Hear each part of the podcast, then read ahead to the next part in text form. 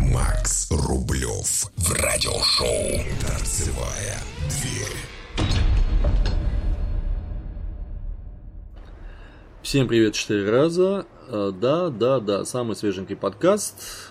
Ну, во-первых, тут у меня произошла такая небольшая техническая накладочка, потому что под fm.ru отказался загружать э, подкаст. Ну, не хотел он. То есть, вот файл загружается, но вместо того, чтобы перейти на страницу, там, где уже все остальное, он говорил, простите, до свидания.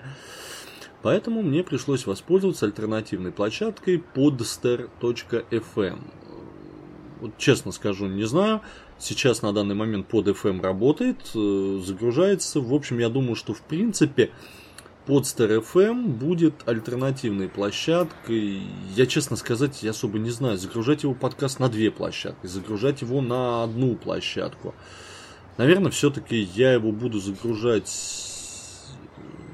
на под FM или на Podster. На под FM все-таки, наверное как-то там уже достаточно большой, но если какие-то будут проблемы, так что Podster FM будет альтернативной площадкой, а может быть я туда буду записывать что-то другое, какой-нибудь другой подкаст, не знаю, может да, может нет. Ладненько. Основная новость у нас на этой неделе это у нас станция Новые Черемушки. Там произошло сильное задымление, там произошел пожар, из-за этого все 8 марта оперативно работали службы, оказалось гораздо серьезнее. В общем, если честно, я вам сразу зачитаю. Это такая вырезка, выдержка из нескольких статей Life News. Да-да-да, сейчас меня, конечно, можете пнуть по поводу лайфа, но вот отдать должное, все-таки информацию они добывать умеют, и с ними люди сотрудничают. Почему? Потому что они платят деньги и не выдают свои источники информации. Поэтому верить, не верить, это уже ваше дело, но тем не менее. Так, Сильное задымление произошло 7 марта на станции Новой Черемушки в столице. Всех пассажиров эвакуировали. По информации Life News, станция была закрыта на вход и выход, а поезда в этом направлении двигались с увеличенным интервалом. По предварительной информации загорелась релейка в техническом помещении, из-за чего произошел сбой в работе светофоров по всей Калужско-Рижской линии. 7 марта в 14.18 в Центр управления в кризисных ситуациях Главного управления МЧС поступило сообщение о задымлении технического помещения по адресу Профсоюзная 54 23. Сообщили в пресс-службе ведомства. Пожарные спасательные подразделения прибыли к месту пожара. Произошло задымление электрооборудования в служебном помещении и вестибюле. Вследствие стало известно, что возгорание произошло в результате замыкания оборудования, находящегося в релейном отделении. После проверки и анализа специалистами помещения, где был источник задымления, эксперты установили, что на оборудование попала вода. То есть просто вода попала, коротнула и, соответственно, подай и все. По информации источника Life News, вода скопилась из-за переменчивой погоды. За последние пару недель выпало большое количество осадков, которые быстро растаяли на фоне плюсовой температуры. В итоге вода просочилась сквозь микротрещины в помещении, где находится оборудование. Также по информации Life News, Сразу после инцидента, который привел к массовым задержкам и сбоям в движении поездов, руководством метро была назначена комплексная проверка практически всей электроники в подземке. Особый упор специалисты сделали на инспекции релейных отделений станции метро. Это оборудование отвечает в частности за работу светофоров, с которыми как раз и возникли серьезные проблемы в момент ЧП. Пожар в релейном отделении станции уничтожил 4 стойки с приборами, устройства СЦБ, отвечающих за работу светофоров и стрелочных переводов. Также выгорела проводка, сильно повреждены кабели, рассказал источник Life News в московском метро. Короткое замыкание произошло из-за течи в техническом помещении, которое было вызвано погодными условиями. Как утверждают эксперты, причиненный метро ущерб оказался достаточно серьезным, поэтому восстановительные работы займут несколько суток. Ну вот так.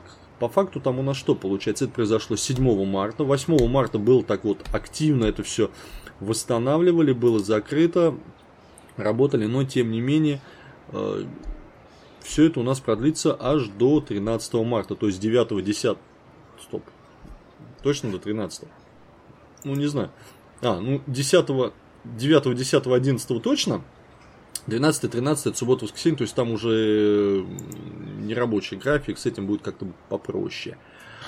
Но, тем не менее, насколько я знаю, работы там ведутся, работы ведутся активно, это все дело контролируется, это все дело внимательно наблюдается руководством, все под, под, под грозным контролем руководства. В общем, поезда ходят, конечно, с увеличенными интервалами, но тем не менее они ходят. И это уже хорошо. Потому что пассажиры для нас это самое главное. Так что поезда у нас ходят, ходили и будут ходить. Конечно, помимо поездов у нас получается еще ходят дополнительные автобусы М для того, чтобы уменьшить пассажиропоток. Выделенная полоса сделана городом. Ну, я думаю, мы с этим справимся. Ну, а куда нам деваться? Так, а, ну, мы пока переходим к следующей, к следующей новости. В московском, в московском метро найдена царская монета 19 века. Это нам сообщает российская газета. Московский метрополитен обнародовал, обнародовал рейтинг вещей, которые горожане забывали в вагонах поездов. Самой необычной находкой в 2015 году стала царская монета 19 века времен Николая II, сообщает официальный портал правительства и мэра Москвы. Среди необычных находок также фигурирует набор автомобильных покрышек, волейбольная сетка со стойками, аккордеон и детская коляска. Но гораздо чаще москвичи и туристы забывают в вагонах зонты, перчатки, рюкзаки с офисной спортивной одеждой. Нередко теряют даже обувь, мобильные телефоны и зарядные устройства. Все обнаруженное в поездах передается на склад, расположенный на станции Котельник. Если в поезде найдут паспорт, военный билет или другой важный документ, то его передадут в стол находок ГУ МВД. Ну, что я могу сказать? Я пока еще не дочитал. Да, передается, но у нас пассажиры народ ушлый. Если кто-то забыл сумку, человек просто сумку так схватил и вышел. Но есть люди честные, которые реально отдают э, находки, передают сотрудникам полиции, передают дежурным по станции. Все люди разные. Все находки хранятся на складе 6 месяцев, а вот продукты лучше не терять, их сразу утилизируют. Чтобы вернуть потери, нужно обратиться в контактный центр «Московский транспорт» по телефону 8495 539 5454 8 495 539 5454. Необходимо будет сообщить все особые приметы вещи и доказать, что она принадлежит заявителю. Получить забытые вещи можно по паспорту или по другому именному документу. В будущем Метрополитен планирует запустить онлайн-сервис для поиска забытых вещей. Это я уже где-то читал, что собирается запустить онлайн-сервис для поиска забытых вещей. То есть, если ты что-то потерял, то можно будет сразу же написать онлайн, оставить заявку, чтобы это попытались найти. Конечно, чем больше информации будет предоставлена, например, станция, время, а вообще в идеале, конечно, хотя бы номер маршрута, на котором ехал и приблизительно вагон, то, возможно, возможно, было, было, да, находили. Когда человек выходил из поезда, поезд уезжал, он вспоминал, он смотрел, ему вслед видел, там проходил, там, скажем, 18 маршрут, он подходил к инфосусу и говорит, вот только что, говорит, уехал 18 маршрут, там, в сторону, там, от Пушкинской в сторону Кузнецкого моста, приблизительно в третьем-четвертом вагоне я забыл сумку оперативно передавали дежурные, дежурные встречала маршрут, проверяла вагоны, и были моменты, когда было реально, что сумку находили, поэтому вещи теряют и вещи также находят. А дальше у нас что? Как-то я так внезапно перешел к следующей новости, но она так не особо, пока еще не особо новость. Московский метрополитен совместно с РЖД разработает систему обеспечения безопасности на МКЖД.